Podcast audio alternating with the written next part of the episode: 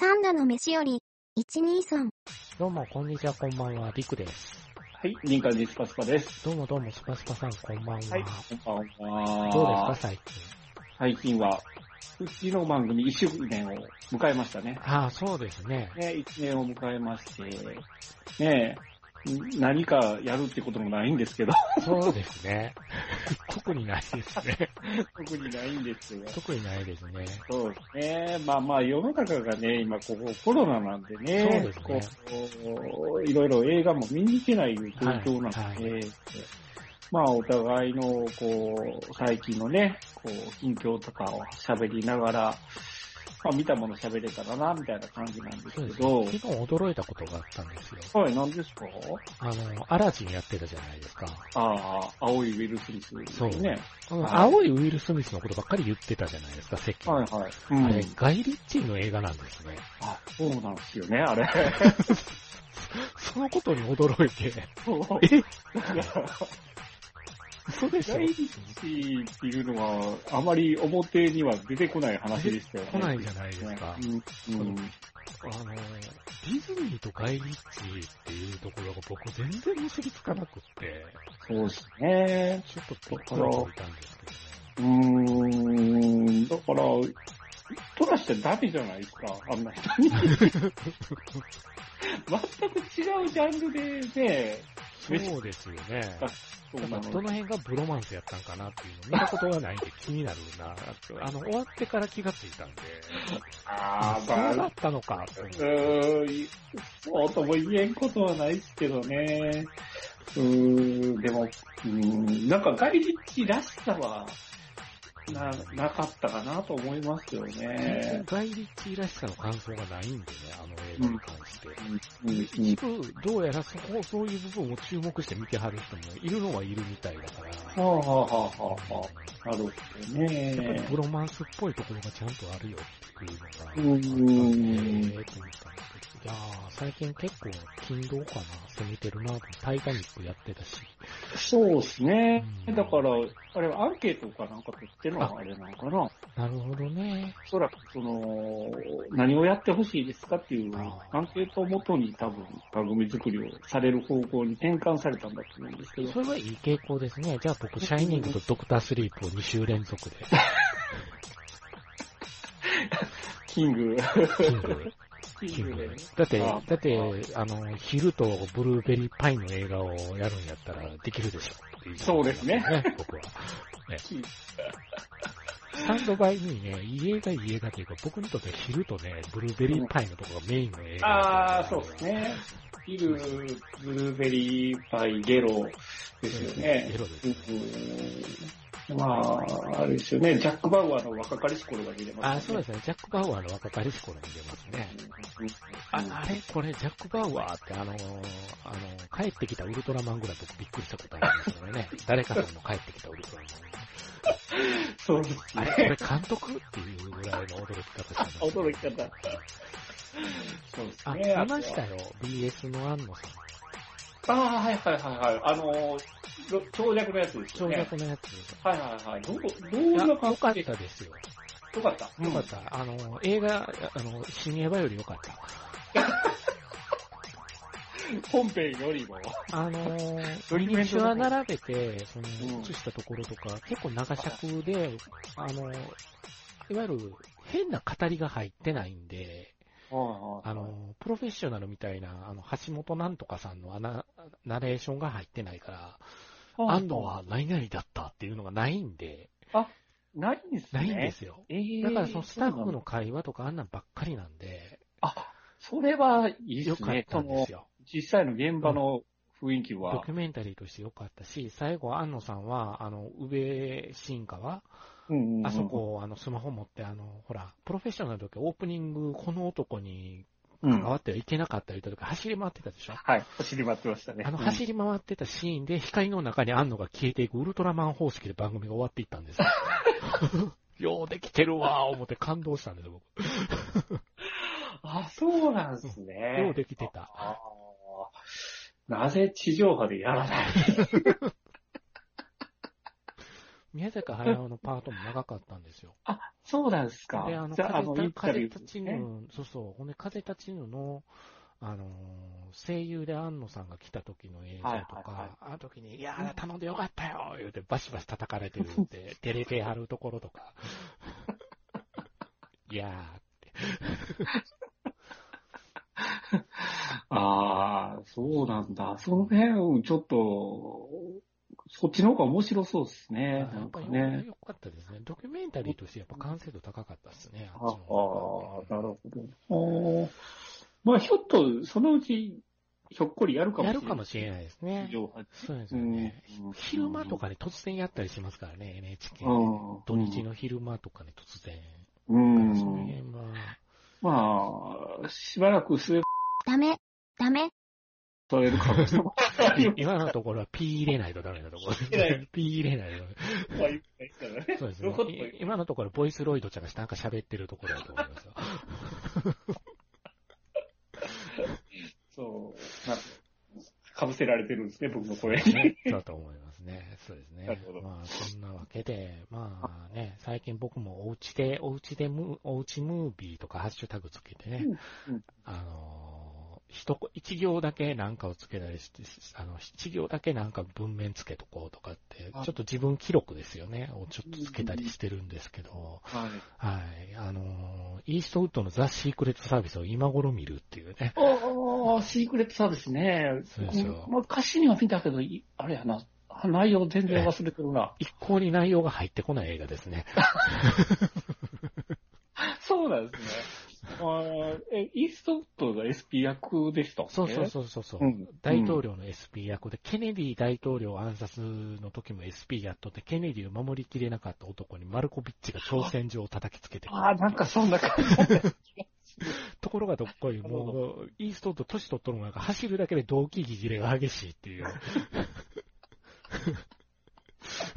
そんそんなもう、お老いた SP がどうマルコビッチにと戦うのかで、マルコビッチがね、変装するんですけどね、うんええマルコビッチのズラゲーが楽しい映画です ね。やっぱりズラゲーや、と。 やっぱりか。最近。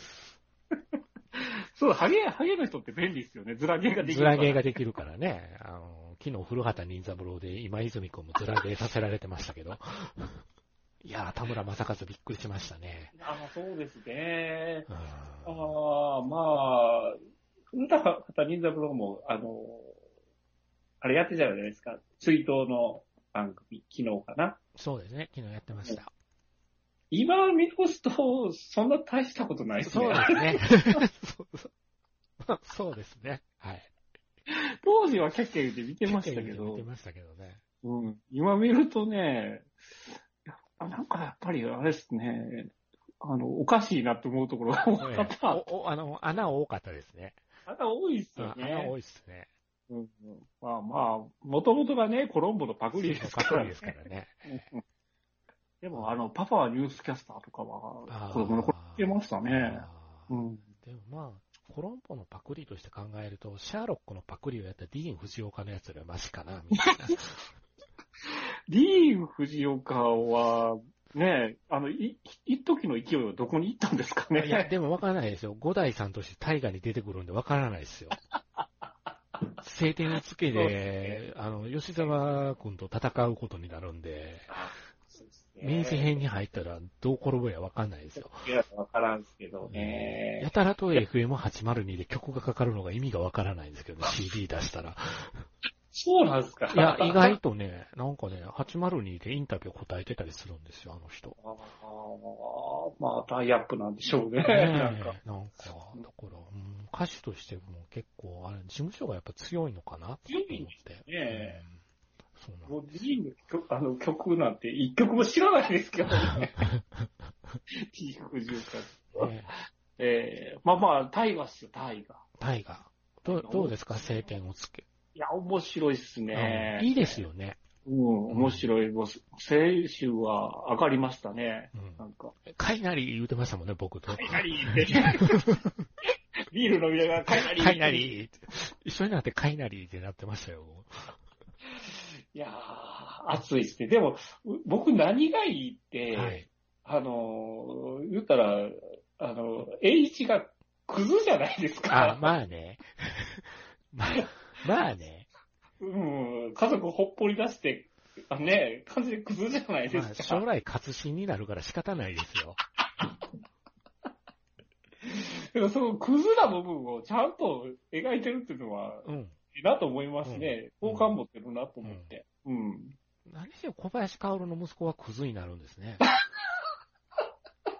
ある時は花火職人してましたけどね、今回はね。 今回あのは染め藍染め職人ですからね。うんその息子がちょっとボンクラっていう。小林薫、職人で使いがちですよね。大学の話で使われるよな。 あの顔つき。なんかわかる気がするよ。日本のいい職人さんいう感じするもんだっすて。るもんねね。、窓かひろしがインインタビューしに来てるような気するもん。なんか街角のなんか番組で。街ロケで、街の関西ローカルな、関西ローカルのなんか番組で、 窓かひろしが来て、マージンか、窓か広が窓かひろしか国宝さん言われてそうやもん。 ほんま。 まあそうね。ですタイガー、今回は僕もちょっとずっと見続けようと心に決めましたね。なるね。ほど、なるほ感どじ。ですね。うん。それなりに、なんやかんやいろいろ見てる我々ですけど、うん。はまあね、せっかく映画の番組なんで映画の話もしてこうかと思って、い。はい。えとりあえず、あのね、今日収録前に何の話するみたいなこと言ってた時に、はあい。のやっぱりあれの話をしといた方がいいんじゃないですかっていうと、オクトパスとホムンクルス。 あの、あっていう人が多い今そうですね。今見てない人にとったら、どっちもキバモノっていう匂いが したでしょうね。この日本語を取り上げてるとこなかなかないし。ないですかね。まあ、ホームランクロスはあったとしても、はい。こうタコのやつですよ。オクトパス。 これはねオク、トパスの神秘。うん。ええこれはオクネトパッスのトネットフリックスで入ってからの方でははい。見れるんですけど、まあ、あのアク、アカデミードキュメンタリー長編賞を受賞したということで、うん僕が見、僕は見てみてですね、はそうっはーと思っねて、スパスパさんに、これ、これどうすかみたいな、うん何見ようってなってた時に、これどうすかって聞いたら、何これって人が返ってきたって、それも笑いが二つ、あの、草が二つついてる。草がついてる草っていうみ状た態いな。半笑いで返したんですけどね。ね、半笑いでしたよ ね。で、そのあの、阪神見を、関係見を、はい、そう、見、見出したスパスパさんが、見終わった後に感動した。まさかタコに流されると。タコの映画なんですよね。ねタコって多分見てない人はバカにすると思うんですけどね。ねちゃんとタコに表情があるんですよ。 もう完全に何を言ってるんだ、この人たちはって言われそうな。そうですよ。そもそもですよ、このおじさん。はおこのおじさん自体が、そのドキュメンタリー作い。サ家ッカーなんですよね。なんですよ。主人公のおじさんが、メガネかけた、ちょ、ちょいうん、顔は、顔はそれなりにイケメンなんですけど、あの、体がちょっとポチャ系っていうところにリアリティがあるなと思って。そうですね、ちょっとちょっとねも、うポ、チャっときてるんですよ、体が。なんか前の仕事で、その、そうそうそう。アアフフサバンダ系、そうアフそうリそカう。行ってサバンダ系のドキュメンもともと南アフリカに住んどる人で、ほんでサバンナ系の、そのな、原住民の、あの、いわゆる原住民の人らをドキュメンタリーで撮影して、それに疲れ果てたんですよね。やりきったと。いわゆる燃え尽き症候群ですよ。うんだから多分しばらくニートやったんでしょうけど、それでの体のポチャっていう。でしょうねところでしょうね。ですよね。うん。うん感動が来たんでしょうね。その原住民と一緒に暮らしてただけに、そうですね。なんかもう、燃え尽きちゃったんでしょう燃え尽ね。きちゃったんでしょうね。うん。で、それでポチャポチャってもうカメ、カメラとかそんなもん触りたくないまでになってしまって、うん。もうほとんどノイローゼ状態みたいな状況になったその人が、あの、家族に勧められたかなんかで海に入ることにして、 近くの海でも行ってきたらみたいな風に多分家族に言われたっぽい感じで海に行って、うん。うん。彼女に出会ったんですよ。てかね、あの、まずですよ、あの、水温8度ですよ。 そうですよ。水温8水温8度で、ウェットスーツも着ず、度。そうですよ。シュノーケルだけで行くんですよ。そうですよすごいですよね。うんあの、もう、で、ね、誰かに言われて行ったのかもしれないですけど、その、タコと出会って、は毎日海に入りい。出すそうんでですすよ。 よ。毎日タコに会いに行くんですよ。周りは失敗したと思うやろうなって。えらいこと言うてもうたって言ってますよね、絶対ね。あ、もう家族の中では家族会議ですよ。お父さんの様子がおかし いって。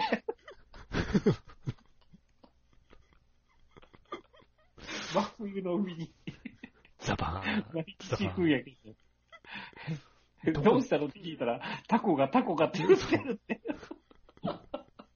え、どうしようっていう、絶対思うよなと思って。そうなんですよ。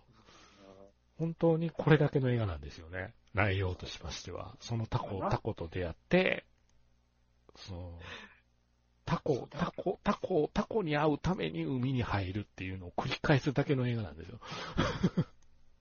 言ってしまえばそうなんですけ言どって。しまえばそうなんですよ。そうなんですけど、こう見ているうちに、そうなだんだんんこの二人にですよそうなんですよ。感情感移情入移入していくんですよ。おかしいですよね、この映画。なんなんすか、これ。あの、 いろんな、いろんなそのタコ、タコ、彼女って、あの、彼は呼ぶんで、彼女ということでしておきますけど、彼女の、いわゆる生活を彼はの、彼は追いかけるんですけど、ちょっと、いわゆる懐いてきよるんですよね。 懐かれて彼も嬉しいんですよ。あーって、ドキドキときめくんですよね。で、やねんけど、うっかりビビらしてしまって、うん。逃げられるんですよね。言いられるんですね。えー 逃げられた後の彼の行動がまずポイントですよ。 追跡しおるんですそうよ。。ストーカーやがなんて。いストーカー化するんですよね。え、で、マジで。や、だいぶ変態ですよね、この人ね。そこで、その原住民、もともと取ってたアフリカの原住民が、けあの、獲物を追跡する原住民だったっていうのが、復活で聞いてくるんですよ。スカウト、スカウト能力は。そうスカウト能力をそばで見てただけに、本人もスカウト能力があったが、 えそその追いかけるものはタコだったっていう。そう、だから、あの、 その、どういうのかな、形、大きさが似たようなタコを見て、彼女彼女って言ってるんちゃうかなっていう疑いもあっ疑たりいすもあっる。たりするじゃないですか。はい。でも分かるんでしょうね、わかるんでしょょう。やっぱり、ねえしあの、アムロとララーみたいなもんだと思いますよ。ニュータイプだったんだ、このおっさん。ええエルメス乗っててもララーって分かったじゃないですか。アムロは。あれですよ。あれがあったんですよ。あ、彼女だ。彼女に違いない。そうですね。ララは賢いなって言うてるかもしれない。知らないです。名前つけとったはずなんでね、絶対。つけてますよね、これね。絶対つけてた。彼彼女女、彼女とええ奥奥さんにあのバレないように昔好きやった彼女の名前をこっそりつけてたと思います よ。ですよ多ね。分多分あれですよ、キヌちゃんとかつけてたと思うんですよ、ね。ほんとね。やばいです ね。この、この彼女が、あの、サメに襲われるんですよ。サメに。そうね。うん。で、だから、あの、タコの天敵がサメなんですサメなんでね。すよね。あのタコに、サメに見つかるともう、とことん詰められると。そうそうそうそうそう。えー、最悪食われてしまうっていうそこうそうそうそう。ほんで、あの、8本あるうちの1本の腕をもがれるわけですわ。と。ブチってもがれて。ほんでそれでもなんとか逃げ切って、うんなんとか数に戻って、数、自分の数の中で、いわゆる自然治癒をし始めるわけですよ。その時に何とかしてあげたいけど、何ともできないから、うんおっさん泣いてるんですよ、家で。なんで泣いてんのほんまにあの、タコが弱ってたじゃないですか。弱ってましたね。で あの、タコもやっぱ顔色が悪くなる。悪くなるんです ね。赤かったのが白くなりましたからね。白くなりましたよね。ね明らかに具合悪えそうですよ。めっちゃしんどそうっていう。それをもう毎日のように見に行ってるから、心配で心配でしょうがないから、それしょうをがないその自分もカメラに収めてるんで、おっさんちょっと涙ぐんでるんですよ。涙ぐんでるっていう。僕その時にこの映画おかしいと思って、ね、 このおっさんこあのまりはずっとそばに降りたいみたいな感じでしたもんね。この映画爆笑映画や、どっちが言うのってね、そうなんですいよやー、これね。ほんで、もうまあ、は腕が生えてきて、復活してね。うんうんうん。復活して、もう感動のまた再会ですよ。あ、よかったよか奇っ跡た。、奇跡が起こ奇跡が起こった。彼女が元気になった。る。いやああ、なんだかお父さん海に毎日行くけど、泣きながら帰ってくるけど、どうしたんだろうって家族はなってたと思うんです、あの間。ー、確実に行ってしもたって思いまですすよね。ね。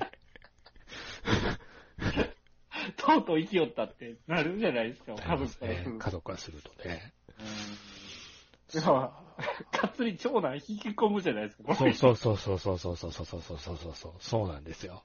あああ悪いですよね。あれ悪いっすよね。今まで、ね、ね、いやいやついてたと。 お父さんこのままやったらやむから、ちょっと心配やから。だから、そうなんですよね。だからこの、この映画ず見てて、タコの生態が、こう、いろいろと取り上げられてて、こうにいわゆる知能が犬、猫並みにあると。うん。ですごく高いっていうすごく高いと。ほんで、捕食性も高いと。は獲い物、獲物取るのも上手やしっていうので。ほんで、だから、すごく昔の人ってそういうのが、あれだった、あの、そういう生物が海におるっていうのをこ怖がったのかもしれないなって僕は思っうて。んだから多分、クトゥルー神話ってああいう形してんねやろうなと。そうですね。だから、んね、英語で言うとデビルフィッシュですですかもんね。らね。うん。クトゥルーなんか全部タコじゃないですか、形がなんか、ずっそうとでなすね。だからやっぱり、その恐れみたいなのは持ってたあったんでしょうね。うんだからうん、なんか、ああいうのがあったのかなとかもと思って。でもやっぱり人間よりは寿命が短いやろうから、これ最後どういうオチで終わんのやろうって思って見てたら、ま肌出 たよ。あ、ね、そうね。切そう切ないというか、別れはやっぱり先に来ちゃうからっていうので、最後彼女が死ぬとこを見とってですね、死んでからその、いろんな、いろんな生物の餌になっていくんですよね、彼女が。そうね。ね。ああ、生態系はやっぱこうなってんねやっていう、なんか感動ドキュメントなんですよ。なんかそこまで見た僕らはね、散々おっさんちょっと頭いってもうてるなって思ってたんが、なぜか最後に泣いてる。泣いてるっていう、こっちもう、う、ひぐーってなってる。聞くって。 だからもう見終わって、なあこれって言いましたもん、僕。なあこれこの映画って。いやー、素晴らしいですね。だからとにかくこのおっさんの変態度合いと、うーん最後のこの引き込みですよね。僕らが知らぬうちに、この二人の、 二人変わりついてるな、なんや知らんけど、感動するっていう展開でしたね。うん、変な映画でしたね、これは。え変な映画ですよね、これ変な映画ね。です。変な映画です。絵がね、抜群に美しいんですよ。ああ、そう、映画抜群に美しい。美しいですよねそう。そうそうそうそううんあネッのトフリックスマイオクト、マイ、マイオクトパスティーチャーですからね。 ええ。だから、もし日本語になれていけないルア先生やな、と思いながら見てました。先生ですね。マイッチング、マチコ先生とかと同じやな、とか思いながら。ねいや、マジでね、この、試そうとしたかもしれないです、このああ、可能性はありますね。ですよね。卓球場にやられる可能性はあり ますが、気をつけないとダメですね。うん。だからそれがちょっと癖になってるかもしれないです、 このおっさんの。よし、次はイカに行ってみようってなってるかもしれないですよね。やっぱりタコが忘れられないってなるかもしれない。そうです。ね。そんいなや風に、そんな映画ですけど、今ここまで聞いた人らはめっちゃこいつらバカにしてんなと思うかもしれないけど、見たら感動するから。感動してるんですよ。僕ら二人とも評価高いっすから。高いですからね。それだからぜひ見ていただきたいかな見てと。いただきたいですね、これそうねです。ね。チャンスがあればぜひということで、おすすめですかね、これはね。ニーソン一ニーソン的にはおすすめということおすすめでございますええ三ニーソンぐらい上げてもいいかなとあいう。げてもいいですね。そう、3人以上のが高いのか低いのか。そうです ね。ほんまですね。まあ、ネットフリックスにね、ちょっと入らないといけないっていうハードルハがードルがああるり。ますけどねうん。入ってる人はね、この、なんか映画とか思ってる人は騙されたと思って1時間半。でもいいと思いますね。う1時ん。間半騙されたと思って見てほしいですね。うんあ、そうですね。ちょうど真うん中あたりでおっさん泣き出すんでね、そこまでは見ていただき たい。そうですね。はい。はい。そう思いますうん。はい。同じくですね、ネットフリックスで、あの、見れる映画ですね。えはいあの、評価が僕とスパスパさん真っ二つに分かれている映画ですね。この次の映画は同じカタカナの映画ですけど、ホモンクルス。僕ですね。いやうーん、これは、まあ、清水隆映画ですよね。ーそうですね。あの、魔女の宅急便の実写版って花束みたいな恋をしたと言われてた清水隆です よ。いや、魔女の卓球部でおなじみのっていうのはかわいそう。あ呪音でおなじみのやつはまだわかりますけど。もうでも、中央も20年以上前の映画でっちゃいあれの映画ましでたすかかららねね。うんまあ、最近乱発してますよね、ちょっとね、映う画。ん、乱発してますね。なんかね、うん。だから言うても僕、清水隆さんの呪音、去年見たとこなんでね。はいはい。犬鳴村の方が先でしたから、あ、そうですね。何をもって犬鳴村を見たのか今でも理解できないですけど ね、自分を。 あれなんで見たんやろう な。何か踏み外したんでしょうね。ねえな、なんとなく見たんだろうな。あの、中田秀夫さんっているじゃないですか。リング作った方の人ね。で、あの人のあの、スマホを落としただけなのにっていう映画あるじゃないですうかん。あれが、もう超つまらなかったんですよ、僕。はい。で、ほんほんで、あの、中田秀夫と一緒によくな並べられる、こう、J ホラーの監督が清水隆なんそうでで、すね。そうですね。そういや、この人の映画見てなかったわ、ぐらいな感覚で、犬鳴村見たと思うんですよ。なるほど。うん。で、意外と、犬鳴村の方は、はっはーと思って、これがカヤコ作った人の映画か、って、こんな感じなんやなと思って、じゃあ、呪音とか、どっかで見れるんかなと思って、アマプラで見れたんで見て、はい。うん。あのー、嫌な映画撮るなぁ思いながら見たんですけど、うんええうんその清水、それからなんとなく清水隆、ややウォッチャーになっていったところがあって、ですね。うんうんううんんちゃんと樹海村もチェック入れた し、だから、相対して、リクさんはう、ん、乗れてるそものうがな多いんでしょうかね。ですよね。ですかね。ちゃんと笑うとこ笑ってますからね。はははって。うん。だから、す僕も、その清水隆体制がやっぱなく、いきなり樹海村に行って、うん。うん、なあこれってやっぱなったんですよね。う。うんん、体制がなかったから、まあまあ、うんうん、こうやって笑って楽しむものなのかと思っうて、んで、まあ、今作も、ホームクルスも見てみたんですけど、は結果僕は、なあこれってやっぱな、い。いや、大丈夫ですよ。僕も、なやこれなんで。 なんてなる、なりました。な、立ってますよ。いやーそうね。だから、ツイッターに書いた僕の感想としては、はいそ。の、世にも奇妙な物語みたいやなってういう。まい、うまいこと言うなと思いました。僕もうそんう、なるほどなと、その、思いまそのした。それ読んでう。ん。あの、そう、あの、オムニバスの何、何話かの中の一本にあってもおかしくないような話やなと思いながら。うんいや、これ原作漫画、あの、殺し屋一の人なんですそうなんね。ですよ。うん。で僕も原作は全然未読で、原作は読んでないんで、完全にこの清水隆版のホモンクルスしか知らないんですけど、はいはいはい。だから、原作もっと長い話でしょそうそう、長いみたいですね。長いっすよね。最後もそれをこう結構突き放した終わり方するみたいなんで、うん。まあ、うん切って切ってのところで、うんだから、原作を知ってる人からすると、うんあのー原作知ってたらちょっとやっぱり納得いかない部分があると。でしょうね。だから、映画を見てから原作読むのをおすすめするって言ってましたね、その人、ね。でしょうね。なんか、それがわかるような気がしますわ。そ、うんそこまで清水隆に求めたらあかんで、と僕も思い ます。なるほどなだからうん、一個これ間違えてるのは、ホラーじゃないんですよ、今回。そうですね。うんホラーじゃない。ないんですよ。うん。ホラーじゃないっていうところをまず頭に置いとかないとあかんから、怖くなかったという感想は、これに関しては当てはまらないんですよ。うん、そうですね。うんぶっちゃけ。うん。うんそう樹いう海、樹海村も大して怖くないよって僕は言いたいんですけど、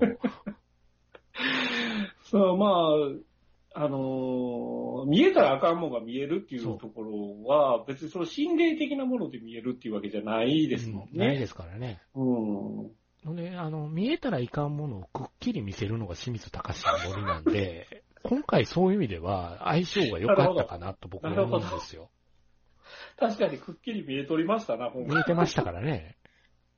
あや、あやの子が、ええー、って言うずっと言うじゃないですか。あや、あやの子なんであんな芝居なんですかいや、もう顔芸するしかなかったんじゃないですか。やたらと声低くして、この人こんなに下手やったっけって思いながら見てましたけどね、 僕。いや、僕もなんでこれに出たのって 思ったんですよ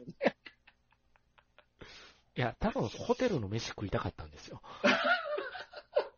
美味しそうでしたね。ああれ美味しそうに食べてましたよ。だから、あのまあまあ、清水隆っていう、まあ、ね、名前と、まあ、コムンクルスの原作自体も、ね、コミック化されてるしっていうところで、出てみたんでしょうけど、うん、どっちかというと、多分清水隆、隆的な黒沢清的なものを作ろうとしたのかなっていうなるほどな。感じがして、うんそこはすごく僕好感持ってるんですよ。今回これ。なるほど。だからまあ、その、ホラーじゃなくて、ちょっと別ジャンルにチャレンジしたっていうところでは、うん。い確かやにお、昔それは魔女の宅急便でチャレンジしたんじゃないです か未だにアマプラ僕にお勧めしてくるんですけど。あれは多分、もうマネーのためじゃ ないんです絶対取りたいもんじゃないでしょ、あの人。誰がオファー出したんでしょうね。ほんまにねね。え宮崎駿が呪音好きなんでしょうかね、もしかして。早尾からのオファー。年をじゃ なくて。年をじゃなくて。いや、かやこ出してもいいよ、別に。いやいやそれやりすぎですよ、って高橋に言われたんだた、多分あれ、ね、早尾見てないけど、見たら多分激出すと思と。ねえどうやったんでしょうね。お、小野町子出てたから OK なんですかね。う。なんだ、OK なんかな。ねえ多分、おそのさんやってんやろうなと思いますけ ど。あの、パン屋の奥さんですよ。ね、奥さんねね。え絶対そういや、うやんわ、と。そうなんですよ。まあ、ど、な、成田凌は、どう だ、な、どうなんですかあれは。もう僕はもう全くダメだ。 なんかもう、本当にテンプレートな返事すぎて、もう笑ってまうっていう感じなんですけど。あ成田凌にこんな格好させたかったんやろうなと思いながら僕見てましたけどね。そうね。だから、ちらっと僕も原作読んでもない、 ないから、うん、あの、ちらっとしか見てないんだけど、その、あの、研修医の原作ってもっとやっぱり得体の知れないような感じの出方をしてるのが、ど、どっちかというと、綾野剛がそっちやってもよかったんかあなあ、ってそうですね、いそううか感もしじれんもな。ありますね。うんおっさんすぎんのかなでもそれやと。研修医や から。そうですね。ね。研修医終わってるやろっていう。ね いつまで研修医やっとんねんそうみたいな。やっとんねんってやっぱなるからね。そうね。ああ、だから、あの、普段は普通の格好しとるわけじゃないですか。そうそうそうそうそう。で夜になったらあの、ズラかぶってなそんうそうかそ、うそうそうそう。あれ、もみあげになったらタトゥーみたいなの入れ、あれタトゥーじゃなかったってことですもんね。ってことですね。これってこと自分で買い取るわけ買でいすよ取るっていうことですよ。お化粧してるっていう。メイクしてるっていう。変態じゃないですか。まあ変態ですよ。ええ。 こあのスマホの時も似たような役やっとったなと思って。ううんん。まあ僕はちょっとね、納得いかなかったんですけうどん、陸さん的にはありでしたどこです僕、成田お祭りで満足しましたけどね。あ、満足したんですね。満足しましたね。ええもうあの、成田寮で遊ぶんやったらこんな感じがいいなっていう遊び方してましたよ。そう、そう、呼び方ができる人と、やっぱ体制があるかないかの違いですよね、多分、ここで。塚地出してくんねやったらっていうのと一緒ですよ、樹海村 で。精神科医に塚地ってっていうのと一緒ですよ。そうですね。そうやなちょっとだこから、こで国村淳っていう、そうそうそうそうそうそうそうそうそう。その手を打ってくるかみたいな、打ってくる。かみたいな。ほんで、成田寮の格好が毎回違うっていうところが、ああ、なるほどねーって、ここんな服どうかしら、こんな服どうかしらにしたんやなと思うね。うんうんうんなるほどな成田凌の骨格が好きっていうのがあるんですけどね、僕は。ほうほうほう。うーん。なんとなく彼の細身のあの感じっていうのが、うん不健康的でいいなと思ってう見てたところがありーまんし。たね。まあ、成田亮も最近よう出とりますかそうらですなね。あとは、あの、ヤクザの役しかさせてもらえない内野さんどうなんですか、最近。うちのさんね。ね。うちのさんでも今朝ドラやってるじゃない朝ドラお父さん役でしたっお父けさん役でねねかやちょちゃっんとのね。痩せられて、 ちょっと、昔のごつさがなくなったな亡ってく感なじりまがしたしますね。ね。うん。初恋、初、あの、三木、三池隆の初恋の時もヤクザ役やった、ヤクザの親分役やったんで、僕あれをそのままスライドしたんです よ。親分いや、僕もね、こんな前日感があったなんてって思いな がら。まずね、まずですよ。まあ、言ったらその、綾野剛のキャラクターが、はその、まあ、あの、おでこに穴開けることい。でそう、ですね。まあ見えたらあかんもんが見えるわけじゃないですか。だから言ったら、その、見える対象の人が心に抱えてる、その闇みたいなところが具現化してうん、それに見えるってことじゃないうんですか。うん思いっきり内野さんがロボで出て くる。うんそうですよ。ロボですよ。カコンカコンって。あれでも僕爆笑ですよ。あれ爆笑だよね。 ロボ来たと思って。うち、うちのロボや って。あそこ笑うとこですよ。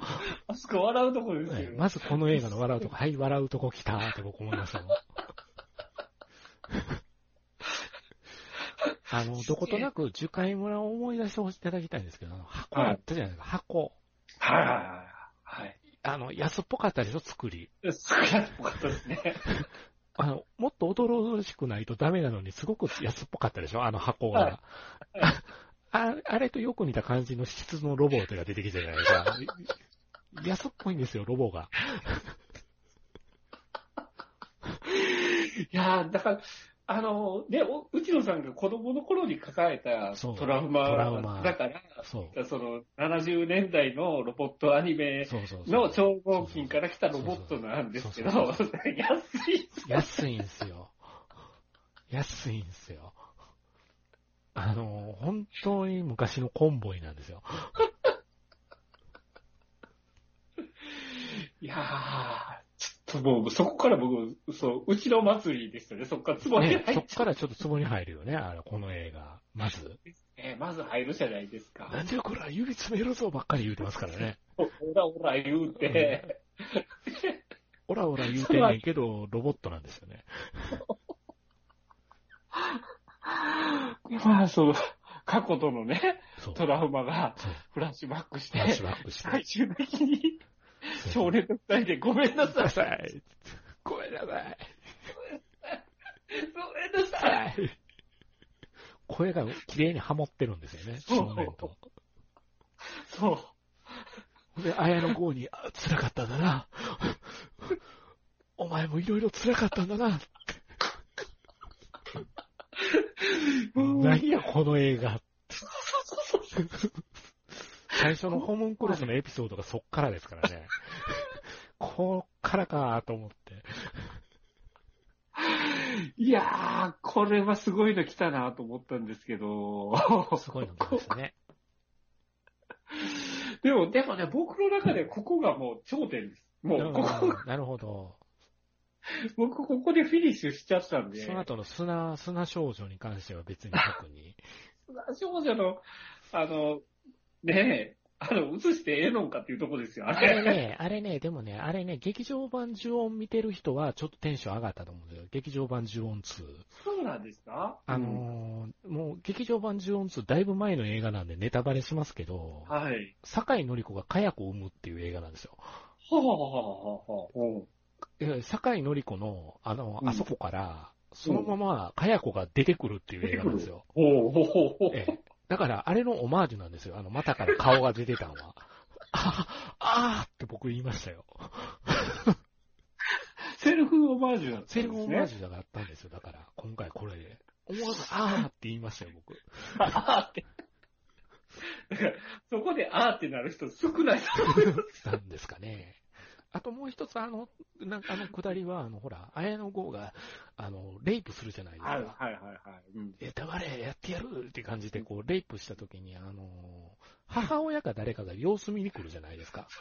いや、僕あれ、唐突なレイプと思ってるんですびっそうでびっくりしましたよね。くりでし、そでそれそれで最終的にホムンクルーズがあの消えるっていう話になはいのくだりになってて、ちょうど母親か誰かがあのこうスマホのライトつけながら見に来た時に、はいあの窓をドーンって足でするじゃないですか。はいはい。女の子が、え、タイタニックオマージュやって僕思い ました。窓ドンがこんなところに、まさかの、まさまかさの。かのタイタニックオマージュですよ。そうやったんや。ドーンっていう感じ一緒です もん、あれ。一緒や確かに、確かに。言われてみたらそうでしょ。言わせてみればそうです けど。そこをオマージュしてどないえ え何の意味があるのかっていほんまにう。ね。ああ、そこも、たし、おかしいのはおかしかったおかしかったなで。すね。うんいや、そっからはもう、綾野剛の過去ですよね。そうですね。何があうっんたのかって。岸井ゆきのちゃんが異常なほどの熱演ぶりで、うんえ完全に綾野剛食ってましたからね、あの子。ああ、そうですうまいねな。ぁ思って見てましたけど。うん一人この映画でめっちゃ力入って演技してるで、岸井ちゃんと思いながら。ほんまにね、ラストのオチ、オチがね、ほんまシャバラみたいな、でしたね。はあそうですかって。そうですね。これもうネタバレしちゃったら全てがね、あれなんで、そうですね。ここでは言わない。ぜひ見て確認していただきたいかなと。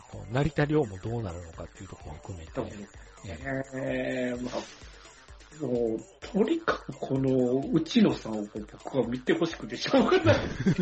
えなんやかんや言うて。何やかんや言うて。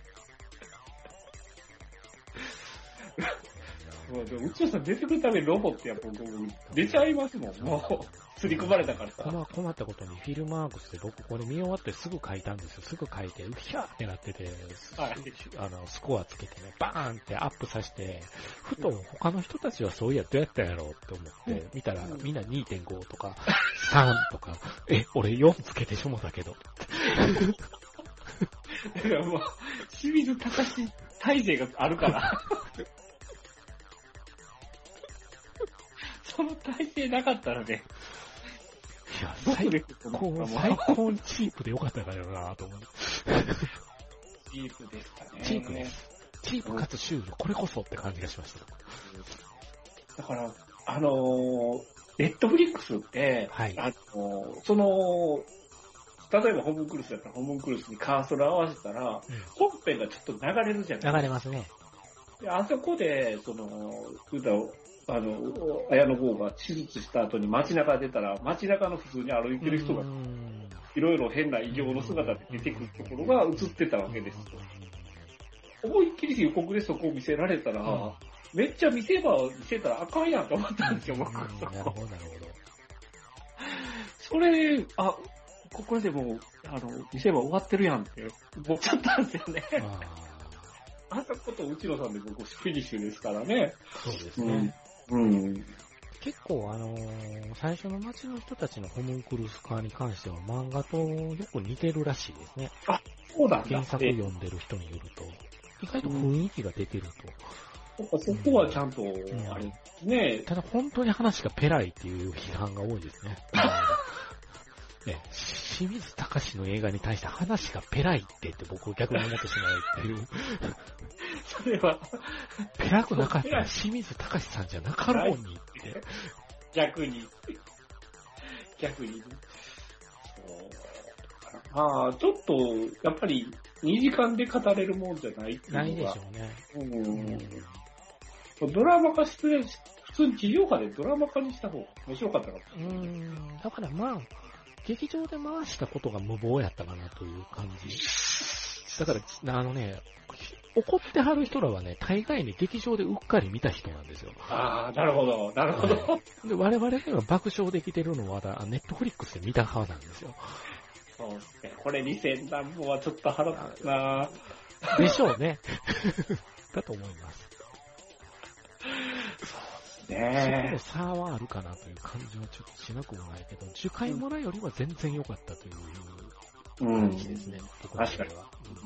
うんうん。意外とあ、意外と、うん、その地位、全体的なチープな作りの中で怪しいものを取ろうとしてる努力が見えるんで、うん。うん。